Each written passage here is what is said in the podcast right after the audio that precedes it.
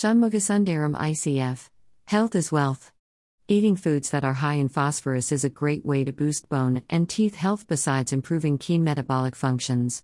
Best foods high in phosphorus include cheese, sunflower seeds, lentils, Brazil nuts, etc. Cheese, especially, in a single serving has more than 30% of daily requirement.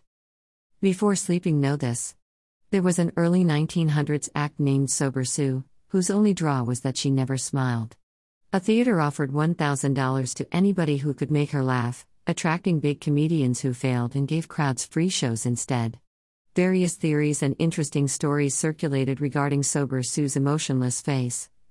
Some theorized that she was partially blind or deaf, but the truth was finally revealed in the winter of 1907. It was impossible for Sue to smile or laugh because her facial muscles were paralyzed. Later, it turned out that the scam was pulled by Willie Hammerstein, who paid Sober Sue $20 a week, which was not that bad at the time. For the venue owner, shows produced a great deal of profit as he managed to lure top ranked comedians into performing for free.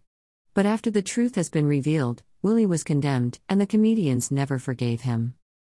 A lot of details about Sober Sue are still unknown, and there are no photographs of her left. It is believed that Sue's actual name was Susan Kelly and that she suffered from Mobius syndrome.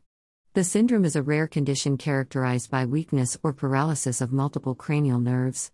However, these are nothing more than mere speculations. Nevertheless, Sober Sue did leave us a legacy, her name would continue to be used in show business as a metaphor for particularly tough audiences. For example, some reviews of comedies would call the show so funny that it could make even Sober Sue laugh.